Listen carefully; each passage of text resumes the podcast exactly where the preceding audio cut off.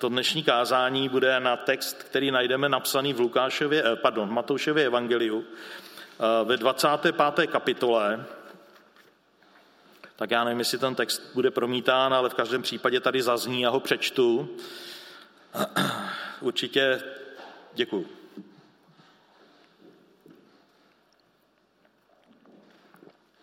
Určitě biblický oddíl, který pokud chodíte už nějakou dobu do církve, tak budete velmi dobře znát.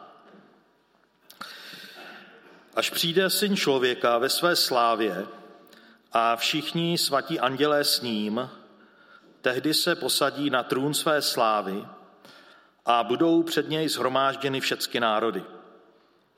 A oddělí jedny od druhých, jako pastýř odděluje ovce od kozlů. Ovce postaví po své pravici, kozly po levici. Potom řekne král těm po své pravici. Pojďte požehnaní mého otce, přijměte do dědictví království, které je pro vás připraveno od založení světa. Neboť jsem hladověl a dali jste mi najíst, žíznil jsem a dali jste mi napít, byl jsem cizincem a ujali jste si mě. Byl jsem nahý a oblékli jste mě. Byl jsem nemocen a navštívili jste mě. Byl jsem ve vězení a přišli jste za mnou. Tehdy mu spravedlivý odpovědí, pane, když jsme tě spatřili hladového a dali jsme ti najíst, nebo žíznivého a dali jsme ti napít, když jsme tě spatřili jako cizince a ujali jsme se tě, nebo nahého a oblékli jsme tě, když jsme tě spatřili nemocného, ve vě, nemocného nebo ve vězení a přišli jsme za tebou. Král jim odpoví, amen, pravím vám, cokoliv jste učinili jednomu z těch nejmenších bratří, mě jste učinili. Potom řekne i těm polevici, jděte ode mě prokletí do věčného ohně, který je připraven pro ďábla a jeho anděli. Neboť jsem hladověl a nedali jste mi najíst. Žíznil jsem a nedali jste mi napít. Byl jsem cizincem a neujali jste se mne. Byl jsem nahý a neoblékli jste mne. Byl jsem nemocný a ve vězení a nenavštívili jste mne. Tu mu odpovědí i oni. Pane, když jsme tě spatřili hladového, žíznivého jako cizince, nahého, nemocného nebo ve vězení a neposloužili jsme ti. Pak jim odpoví, amen pravím vám, cokoliv jste neučinili jednomu z těchto nejmenších, ani mě jste neučinili. A ti to půjdou do věčného trápení, ale spravedliví do věčného života. Takže tolik ten biblický oddíl,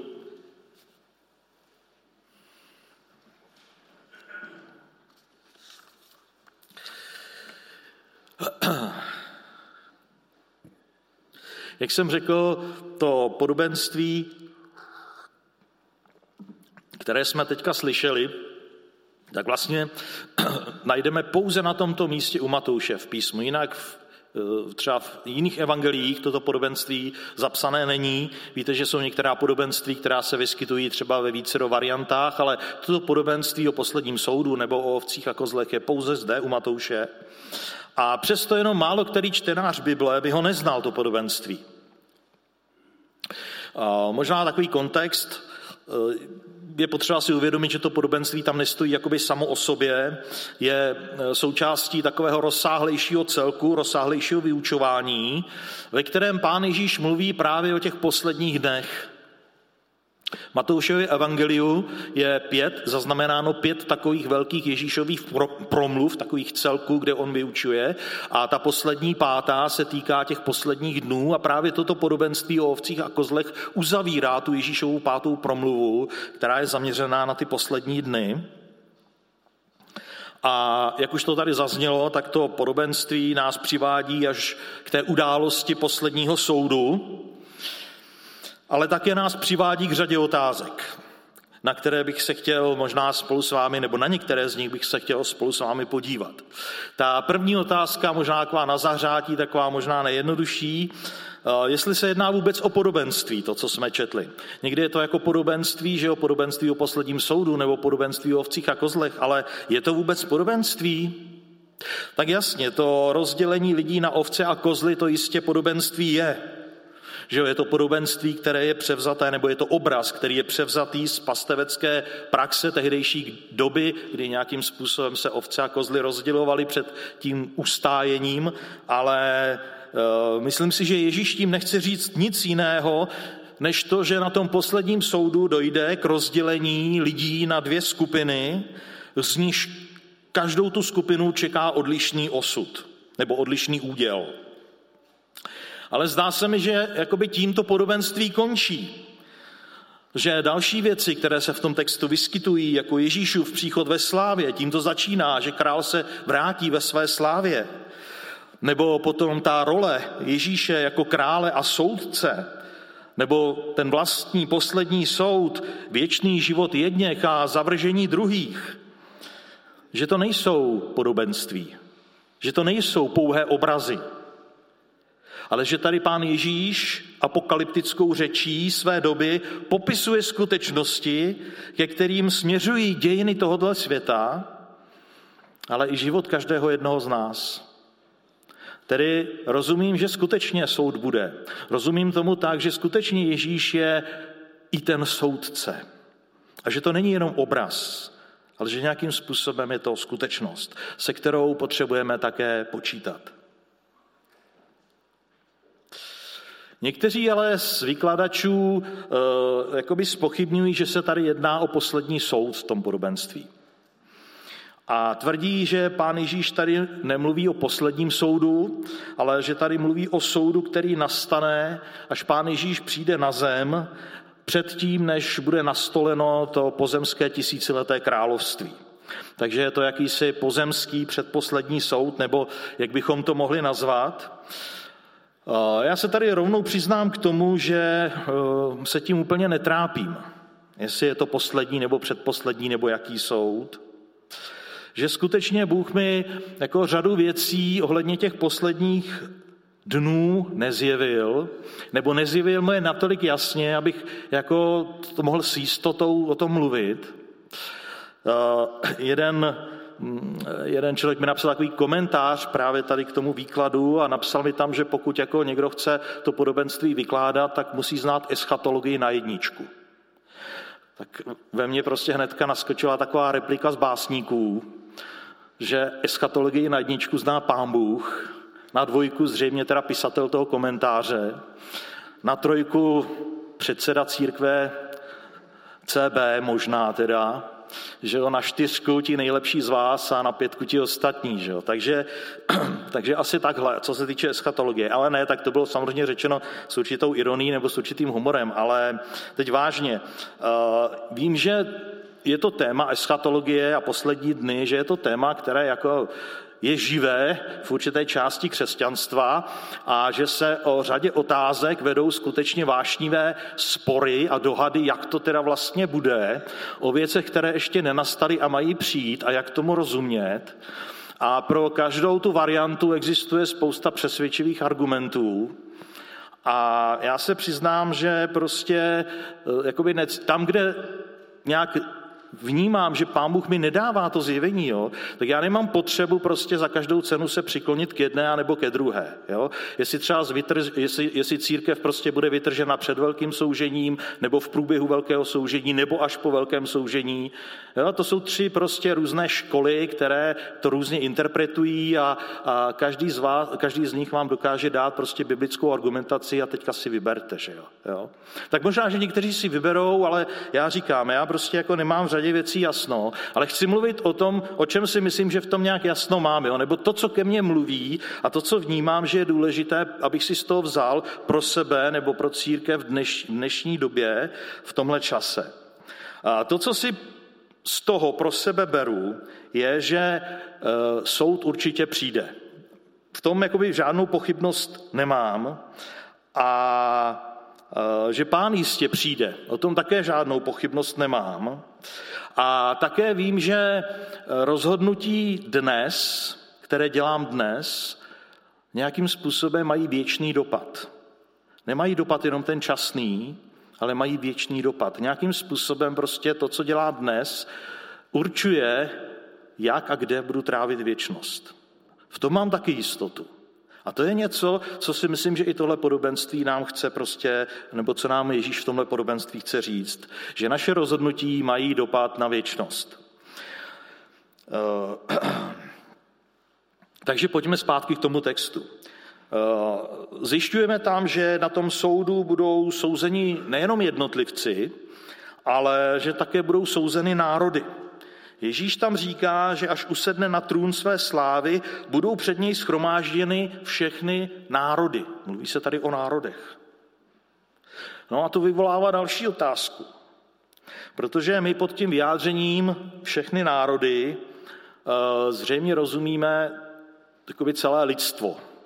Všechny národy, celé lidstvo, ale eh, v Biblii na řadě případů nebo v řadě, případ, v řadě případů po vzoru starého zákona eh, pod tím slovem národ eh, je myšlen, nebo jsou myšleni pohané, pohanské národy. Že to je to rozdělení na to gojím, to jsou ty pohané, ale o božím lidu se mluví jako o lidu. Tam je dokonce jiné slovo v té hebrejštině pro, pro to. Takže e, národy jsou vlastně pohané, Ti, kteří nestojí v té jedinečné smlouvě s hospodinem. A protože je jaksi velký předpoklad, že Matouš psal to své evangelium křesťanům ze židů, takzvaným židokřesťanům, je velmi pravděpodobné, že tím výrazem všechny národy skutečně mohl myslet to všichni pohané. Tedy mimo ten boží národ, mimo ten boží lid.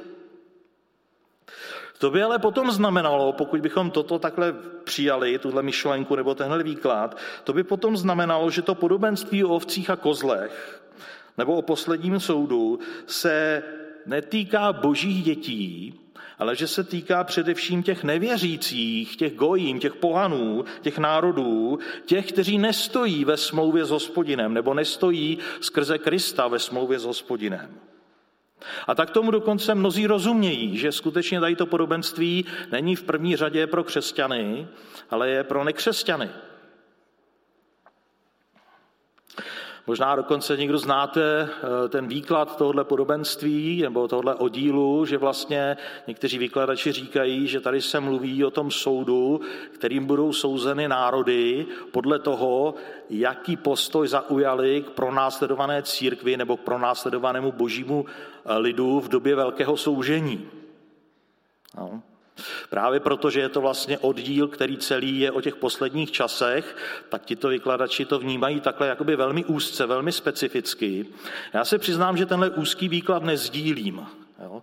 Eh, nezdílím ho, protože eh, si říkám, no a co všich, všichni ti národové a všichni ti lidé před tou dobou toho velkého soužení. Jo. Co třeba prostě ti pohané, ti gojím, kteří pomáhali třeba židům za druhé světové války, aby je ukryli před nacisty, sami tím vystavovali se nebezpečí života a svoje rodiny.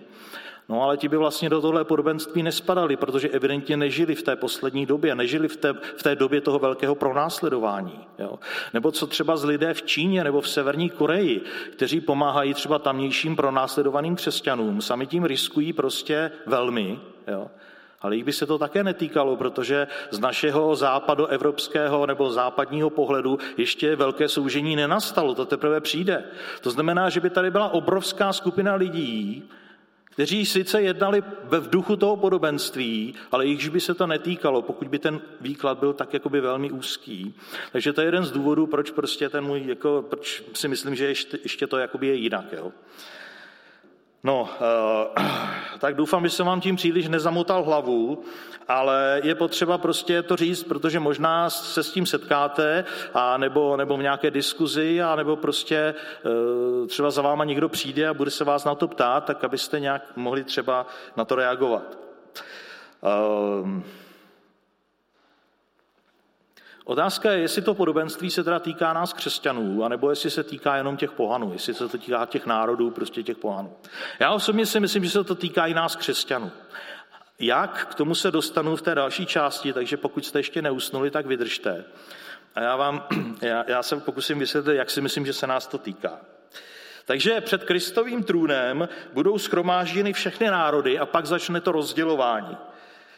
To rozdělování nebude podle etnické příslušnosti, Nebude ani podle rasové nebo náboženské příslušnosti, nebude ani podle pohlaví, jestli muž nebo žena,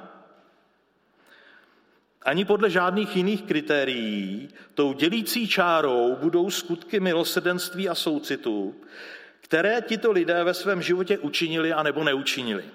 Tak tomu rozumím. A tady už podle mého názoru nepůjde jenom o, nebo nepůjde o celé skupiny, ale skutečně půjde o jednotlivce, kteří tak buď to jednali, anebo tak nejednali. Nakonec vlastně zjišťujeme, že zůstanou jenom dvě skupiny, ty ovce a kozly, jedni po pravici, druzí po levici krále soudce. A ti po pravici budou pozváni k věčnému životu a ti po levici budou posláni do věčného trápení. A čteme tam potom i to zdůvodnění, proč jedni šli tam a druzí tam. Král soudce to odůvodňuje a říká, že jedni to jsou ti, kteří šli do toho věčného života nebo půjdou do věčného života, že to jsou ti, kteří mu dali najíst, když hladověl, že to jsou ti, kdo mu dali napít, když žíznil, že se ho ujali jako cizince, že ho oblékli, když byl nahý, navštívili ho, když byl nemocný, zašli za ním, když byl ve vězení. A ti druzí, ti pro něho nehnuli ani prstem. A Teďka taková zajímavá věc, nevím, jestli jste si toho někdy všimli, když jste to podobenství četli, nebo ten oddíl četli, že tím největším proviněním kozlů, těch, kteří tedy byli posláni do toho zahynutí, nebylo konání zlých věcí. Nešlo tam o konání zlých věcí, ale o nekonání těch dobrých. A my si někdy říkáme, že hřích je prostě, když lidé kradou, lžou, podvádějí a já nevím, dělají prostě kde jaké zvrhlosti. Ale už nám možná tak jako hřích nepřijde, že je jakoby i to, co neuděláme, to, co máme udělat a neuděláme a zůstaneme jenom pasivní. To nám prostě tak hrozné nepřijde. Všimněte si, že král tady neříká, jděte ode mě prokletí, protože jste vraždili, loupili, smilnili, lhali, pomlouvali, vysmívali se mi, opíjeli se, znásilňovali, brali drogy. Nic takového tam nezní. Jejich prokletím se stala pasivita, nečinnost, pouhá laxnost. Nedali jste mi najíst, Nes, nedali jste mi napít, neoblékli jste mě, neujali jste se mě, nenavštívili jste mě. Asi nic z toho bychom nepovažovali za smrtelný hřích a přesto tito lidé nakonec troskotali právě tady na tom. To je zarážející, nemyslíte? Už to samo o sobě. Říkali jsme si, že to podobenství o ovcích a kozlech je součástí takového většího celku, ve kterém pán Ježíš mluví o těch posledních dnech, o tom posledním čase. A pokud byste si to teďka nalistovali, nebo pokud to máte v Bibli před sebou, tak si můžete otočit to jednu stránku jakoby dopředu a tam zjistíte, že vlastně před tím podobenstvím o posledním soudu jsou dvě neméně známá podobenství. Podobenství, to první je podobenství o deseti panách nebo deseti družičkách a to druhé podobenství je podobenství o hřivnách nebo podobenství o talentech. Také velmi známá podobenství. A e, mám za to, že to není náhoda, že to podobenství potom o tom soudu s těmi dvěmi předchozími nějak souvisí a že i v tom podobenství o deseti panách Ježíš říká, že na svatbu vstoupily ty, které byly připravené, ty družičky. Zatímco ty nepřipravené, ty lehkomyslné, ty lehkovážné, přišli o tu svoji příležitost uvítat z ženicha a zůstali v ně. Podobně i v tom podobenství o těch talentech nebo o těch hřivnách nakonec odměnu získávají ti, kdo nějakým způsobem nezakopou ty hřivny, kdo s nimi e, obchodují nebo kdy, kdo, ti, kteří projeví nějakou aktivitu, ale ten, kdo tu hřivnu nebo ten talent ze strachu skryl, ten nakonec přišel všechno. Zase nejsou tady žádné morální hříchy, takové které bychom my za hříchy považovali, ale nepřipravenost, lehkovážnost, nečinnost, která je buď to způsobená strachem, anebo nesoucitným, nevšímavým srdcem, jakoby nakonec vedou ke stejnému odsouzení jako vraždy, smilstva, krádeže a další vážné hříchy. A víte, to je možná jeden z momentů, který, jako, kdy si říkám, že je to i pro nás křesťany, určité takové slovo, protože mezi námi se určitě asi moc nevyskytují takové ty, takové ty drsné hříchy. Že jo? Jo, ale ani kdo z vás tady berete drogy, to je hloupá otázka, jo? nebo prostě jo, kdo z vás žijete v cizoložství, nebo kdo z vás prostě jako kradete a tak dále. Jo? Asi, asi, asi, jich tady, asi nás tady tolik nebude, jo? těchto z těch lidí. Ale teďka, kolik z nás tady kdo jsme něco měli udělat a neudělali? Jo? Kde jsme prostě jakoby ze strachu nebo z pohodlnosti svoje srdce zavřeli před určitým soucitem a před, před prostě třeba s návštěvou někoho potřebného. A tady najednou si myslím, že už ten les rukou by byl mnohem hustší. Jo? Takže možná to je i jeden z důvodů. Kdyby nic jiného, tak věřím, že i tohle prostě už je nějaké slovo, které věřím, že pán k nám prostě mluví i skrze to, skrze ten text, o kterém, tady, o kterém je teďka tady řeč. Takže mám za to, že je to slovo, které se týká i nás křesťanů. Um, na druhou stranu, ale my jako křesťané přeci a protestanté tím spíš, věříme, že budeme ospravedlněni na základě víry skrze oběť Pána Ježíše Krista. To je přeci určitá věroučná, nechci říct mantra, ale teď mě nenapadá to správné slovo. Prostě to je jako výrok, který neustále jakoby zříkáme, zdůrazňujeme to v každém kázání, že jsme spaseni z milosti a ne ze skutku. Že jo? Tak to prostě je. No ale z toho dnešního podobenství o ovcích a kozlech jakoby vyplývá, že spasení budou ti, kdo konali dobré skutky. Že tam se o jejich víře nic nepíše, tam se o víře vůbec nic nepíše. Dokonce ti, kteří pak vstoupili do toho věčného života, tak otevřeně přiznávají, že Ježíše neznají. Oni mu říkají, no a pane, když jsme tě viděli, když jsme se s tebou setkali, my jsme tě vůbec neznali, jak jsme ti mohli posloužit? Takže skutečně to vypadá tak, jako by to slovo bylo o těch, kdo Ježíše do svého života vlastně vědomě nepřijali. A přesto je řečeno, že někteří z nich na soudu obstojí. Ježíše nepoznali, nepřijali a přesto obstojí. To už je trošku na hraně, že když to říkám tady prostě v, tom, v tomhle prostředí ale vidíme na nich, že i když v Krista neuvěřili, nebo pokud připustíme, že skutečně se tady jedná teda o ty, kteří Krista neznají, vidíme na nich, že i, že i když v Krista neuvěřili, přesto nějakým způsobem jednali v duchu božího milosedenství. I přes tu svoji nevíru jednali, jakoby věřili. V duchu božího milosedenství. A tak si říkám, Jestliže na posledním soudu budou z boží milosti zachráněni i lidé, kteří v Krista za svého života neuvěřili, neuvěřili třeba proto, že neměli tu možnost, třeba neměli tu příležitost, nikdy o něm neslyšeli, anebo o něm slyšeli, ale slyšeli o něm tak zkresleně, že je to možná odradilo od té víry. Jo. Ale přesto jednali v souladu s vírou, Přesto ti lidé nakonec budou zachráněni. Nemáme tím spíše tak jednat my, kdo se ke Kristu otevřeně hlásíme. Jestliže i ti, kteří se nehlásí, jo, tak ne, nemáme tím spíše my, kteří se ke Kristu, ke Kristu otevřeně hlásíme. A pošto, proč, proč o tom takhle přemýšlím? Napadá mě jedno místo a pošt, z, z, z Nového zákona. A poštol Pavel píše židům v listu Římanům.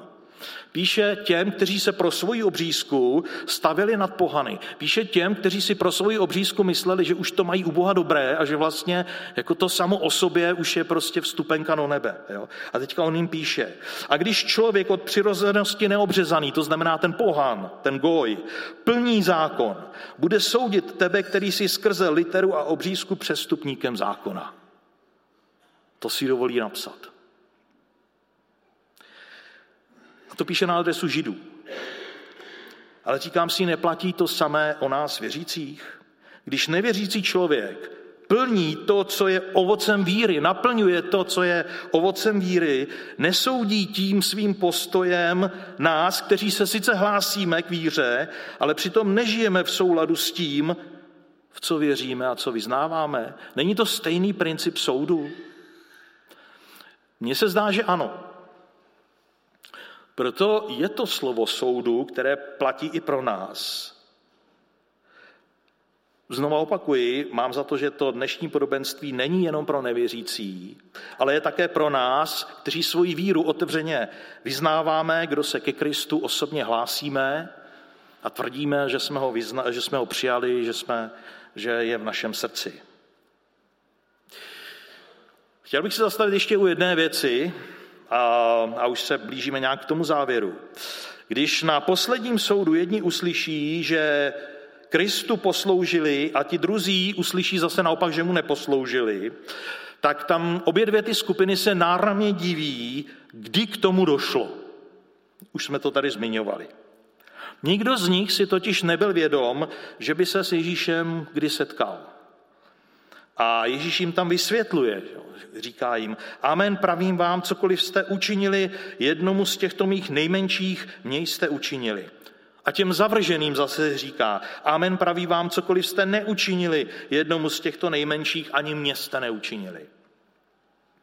Pán Ježíš se tady stotožňuje se svými nejmenšími bratry. Říká, to, co jste udělali pro ně, jako byste udělali pro mě. A to, co jste pro ně neudělali, jako byste pro mě neudělali. Otázkou je, kdo jsou to ti nejmenší Ježíšovi bratři? Kdo jsou to ti, se kterými se tady pán Ježíš takto stotožňuje? Co myslíte? Kdokoliv. Pokud, no, pokud jste hledali v biblických komentářích, tak zjistíte, že těch výkladů je hnedka několik, asi pět nebo kolik. Je dobré si číst biblické komentáře, ale potom je potřeba prostě se přece jenom ještě posunout kus dál. Já tady nebudu všechny ty možnosti jmenovat a rovnou řeknu, že skutečně nejpravděpodobnější se mi zdá ta možnost, že Ježíš tím myslel svoje následovníky. Jo? Že těmi nejmenšími bratry myslel prostě, že jo, třeba z Umatouše, myslím, že to je desátá kapitola, že jo, tam Ježíš říká, kdokoliv by podal bytěn číši studené vody jednomu z těchto mých nejmenších a tím myslí, že jo, učedníků nepřijde o svou odměnu. Jo, tam se ten výraz vlastně opakuje, podobně jako tady v tom podobenství. Takže já si myslím, že jakoby v tom duchu toho Matoušova evangelia se skutečně jedná o ty Ježíšovy následovníky, a to by potom ale znamenalo, že naše skutky soucitu a milosedenství mají mířit především k těm nejnepatrnější, nejnepatrnějším a nejpřehlíženějším eh, z rodiny víry, tedy z církve, a, a že to tak Ježíš myslel. Jenomže to bylo hezké, bylo by to tak jako přímo čaré, ale zase chci tady prostě to trošku spochybnit a zvednout jako varovný prst a říct pozor. Jo, pozor, pozor, pozor. Abychom si při tom přemýšlení, komu máme prokazovat lásku a soucit a komu už ne, nedostali do stejné pasti jako ten zákonník, který se chtěl ospravedlnit, a tak se pán Ježíš, Ježíše ptá, a kdo je můj blížní?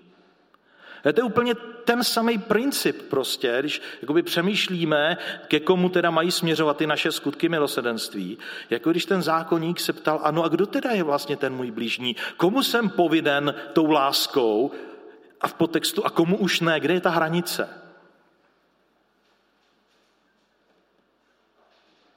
Pokud bychom totiž chtěli Krista vidět jenom a pouze v našich souvěrcích, v našich milých bratrech a sestrách a v nikom dalším, tak si myslím, že jsme na špatné cestě. Víra se neptá, kde jsou hranice, kam až má sahat naše láska. Protože Ježíš přichází ke každému člověku. Ježíš se setkává s každým člověkem Dokonce Pán Ježíš nás posílá až na sám konec světa.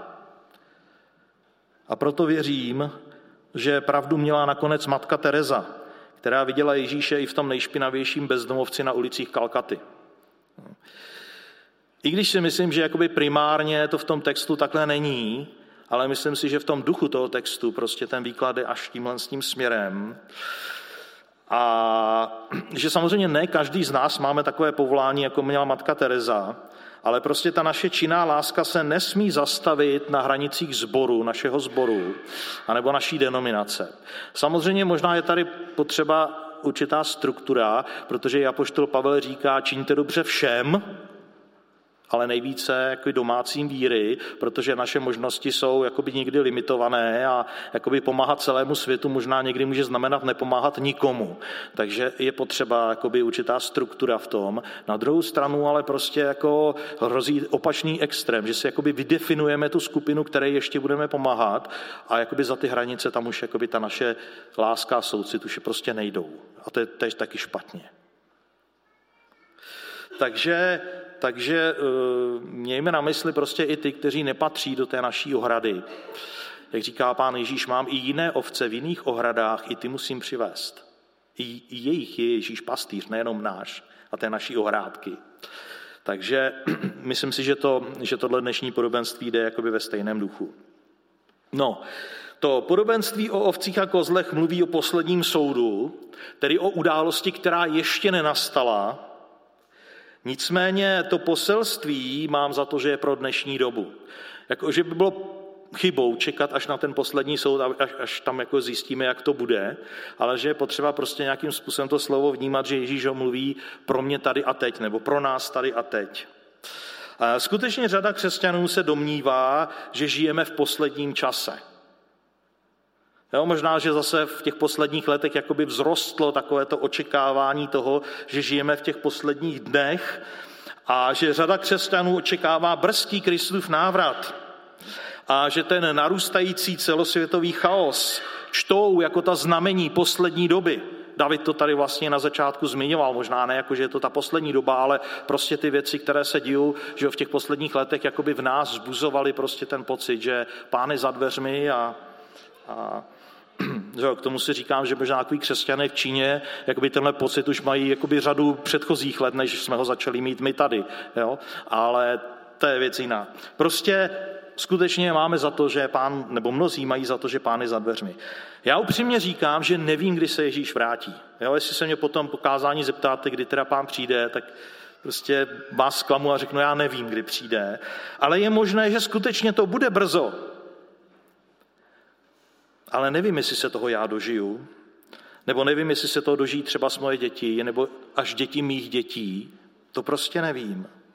Ale uvědomme si jednu věc, že pro, tak, jak jsme tady, pro každého jednoho z nás, den soudu může nastat už dneska nebo zítra. A vůbec to nemusí znamenat, že pán přijde, ale že my odejdeme. My nevíme, nikdo z nás neznáme dne ani hodiny, kdy si nás pán prostě povolá, jo? kdy řekne finito, odchod. A proto mám za to, že prostě potřebujeme být neustále připraveni, bez ohledu na to, jestli Ježíš přijde za rok, za deset let, za sto let, nebo, nebo za já nevím jak dlouhou dobu. Jo, proč jako by s tou připraveností čekat až na ty poslední dny, od kterých Ježíš řekl prostě, jako nikdo neví, kdy přijdu, ani ot, jenom otec v nebi. Jo, ale, ale vám říkám, buďte připraveni. Jo. Takže to je pro mě jakoby z toho ta naléhavost, která, která jako ke mně promlouvá, že chci být připraven na setkání s pánem a na poslední soud, ať už prostě pán přijde zítra, anebo já se toho třeba se ještě nedožiju. Jo. A teďka k té přípravě. Jo, to je, proč jsem to slovo taky zvolil. E, ta příprava ku podivu nespočívá v nějaké narůstající nervozitě. nervozitě. Jo? Protože někdy prostě, když se řekne, pán přijde, tak najednou prostě jako lidé začnou být, nebo křesťané začnou být nervózní a prostě jako, to znamená, no musíme se oddělit od toho světa, jo? těch nevěřících lidí a od toho, jak, jak, od toho systému, který je tak zlý a ještě bude horší a, a tak dále. Musíme prostě jakoby odejít někde do ústraní a tam na modlitbách očekávat prostě ten den, až pán přijde. Já to nechci zlehčovat, jakoby tu duchovní přípravu a takovou určitou oddělenost prostě od toho zla, které v tomhle světě je a které skutečně v těch posledních dnech možná ještě bude prostě narůstat. Nemáme žít v kompromisu s hříchem. Na druhou stranu ale prostě pořád nějak takového věřím, že, že pán nás do toho světa posílá. Jo. Že nás úplně nevolá prostě, abychom se stahli někde do ústraní, a to dnešní podobenství mi jakoby znova v tom duchu mluví. Jo? I ta předchozí, že jo? i ta, ta podobenství o té připravenosti, o těch deseti panách, že jo? nebo, nebo o, o, o těch talentech. Jo? Tam, tam prostě není o tom, že bychom to měli všechno jakoby stáhnout a teď se stáhnout do, jako do nějakého ústraní. Naopak, ti, kdo se stáhli, ti, kdo nenabrali dost oleje do zásoby, ti, kdo zakopali svůj talent, ti, kdo otupěli v lásce a přestali vnímat potřeby těch nejmenších v tomhle světě, možná právě proto, že se příliš starali o sebe, ti nakonec u soudu propadli. To nebyli ti, kdo obstáli, to byli ti, kdo propadli. Ale ti, kdo byli prozíraví a kdo počítali s tím, že příchod se může protáhnout, že jo, proč si brali ten olej do zásoby? Protože si řekli, no tak kdo ví prostě, jo, třeba to nebude, třeba bude muset nějakou dobu čekat, no tak si prostě vzali toho oleje do foroty, že jo, vzali si ho víc, jo. jo takže ti, kdo ty svoje talenty nezahodili, ti, kdo je investovali, kdo prostě řekli, no tak jako já to rozmnožím prostě, budu, to, budu, budu investovat. Jo. Kdo, ti, kdo s láskou nezjištně sloužili, sloužili malým a přehlížením, ty nakonec na tom soudu obstáli. Jo, ti, jako kteří žili v tomhle světě a přesto nebyli z tohohle světa. Ti, kdo nezapomínali, co je prostě jejich posláním a nesli lásku, soucit, milosrdenství Kristova ducha, ti obstáli. Já si myslím, že to znamená být připraven i v té poslední době. A závěrem ještě jedno takové varování a už skončím. To dnešní slovo totiž v nás může skutečně vyvolat určitý pocit viny. Pocit viny, že nejsme dost soucitní a milosrdní. Jakoby pod vlivem toho dnešního kázání bychom mohli se začít zkoumat, jestli děláme dost dobrých skutků, jestli jsme tedy připraveni tím, že jsme dost soucitní a milosrdní. Ale pokud by toto byla naše reakce, tak si myslím, že by to bylo špatně, protože bychom se opravdu, dostali do pasti zákona a protože bychom sklouzli nutně ke skutkaření. Opravdu věřím tomu, co vyznáváme, že jsme spaseni z milosti na základě ne svých vlastních skutků a toho, co jsme udělali nebo neudělali, ale na základě toho, co pro nás udělal Ježíš. Já tomu prostě věřím. A e, Věřím tomu, že naši víru mají doprovázet skutky, ale víru neposílíme tak, že začneme jakoby dělat víc dobrých skutků. Víru neposílíme tak, že se začneme snažit lépe křesťansky žít a na základě toho pak usuzovat, že už jakoby dobře věříme. Takhle to nefunguje, to je prostě, tak upadneme do pasti, buď to upadneme do pasti e, malomyslnosti, protože čím více budeme snažit, tím víc budeme zjišťovat, jak nám to nejde. Čím víc budeme chtít být dobří, tím víc budeme zjišťovat, jak dobří nejsme. No a nutně z toho plyne prostě malomyslnost a deprese. A nebo začneme zjišťovat, jak nám to jde a začneme být píšní na to, jak jsme dobří. A začneme být naštvaní na to, jak ti druzí, kterým to tak nejde, jsou prostě špatní a jak jak, jak jsou vlažní křesťané a jak to si Ježíšem nemyslí tak doopravdy jako my a zase se dostaneme do pasti farizejství. Že jo? Takže si vyberte. Prostě to nejde. Jo? To není cesta tohle, jak posílit víru. Ale živou víru posílíme jedině ve společenství s Ježíšem. Jedině ve společenství s tím, kdo za nás zemřel a vstal. Jedině ve společenství s tím, který nás přijal takový, jací jsme, Jedině v jeho bezpodmínečné lásce, která si neklade žádné podmínky pro to, aby nás přijala. A když toto znova nějakým způsobem prostě uchopíme do srdce a když dáme prostor Duchu Svatému, aby v nás konal to dílo spásy, aby nás vedl k těm skutkům víry, k těm skutkům soucitu a milosedenství, tehdy se přestaneme zkoumat, jestli jsme dost dobří, jestli už máme jakoby dost těch skutků na to, abychom vstoupili do nebe, anebo ještě nějaké schází. Už vůbec nebudeme řešit tuhle tu otázku, jestli jsme dost dobří, ale svoji energii soustředíme na to, k čemu nás Duch Svatý vede. Soustředíme na toho, který v nás působí to chtění i činění, a tak porosteme ve víře a v lásce, protože Ježíš nás povede k těm konkrétním skutkům, k těm krokům víry a krokům lásky a tím budeme vnášet a vnášíme do tohohle světa Kristova ducha. A potom skutečně se nemusíme bát žádného soudu. Ani toho posledního, ani předposledního, ani žádného jiného. Protože už nyní v nás vítězí Kristův život. Kristův a boží život. A o něm je řečeno, že ten zůstává na věky. To je ten život věčný, který jsme přijali. To je ten život, o kterém Ježíš říká, že kdo ho má, tak už prostě nebude souzen. Já už přešel ze smrti do života. Už se, ne, už se ho netýká ten soud, protože ten život boží už je v něm a žije a projevuje se. Tak nač bych se ještě bál. Tak skutečně věřím, že prostě kdo je Kristův, tak nebude souzen, nebude souzen tím soudem odsouzení, ale je důležité, aby nás ten Kristův život rostl. Abychom se nechali rozsoudit božím slovem, kde jakoby je to potrubí zanesené, jo, kde neneseme prostě to ovoce živé víry a nechali se prostě pohnout k tomu, k čemu nás Duch Svatý vede. Amen.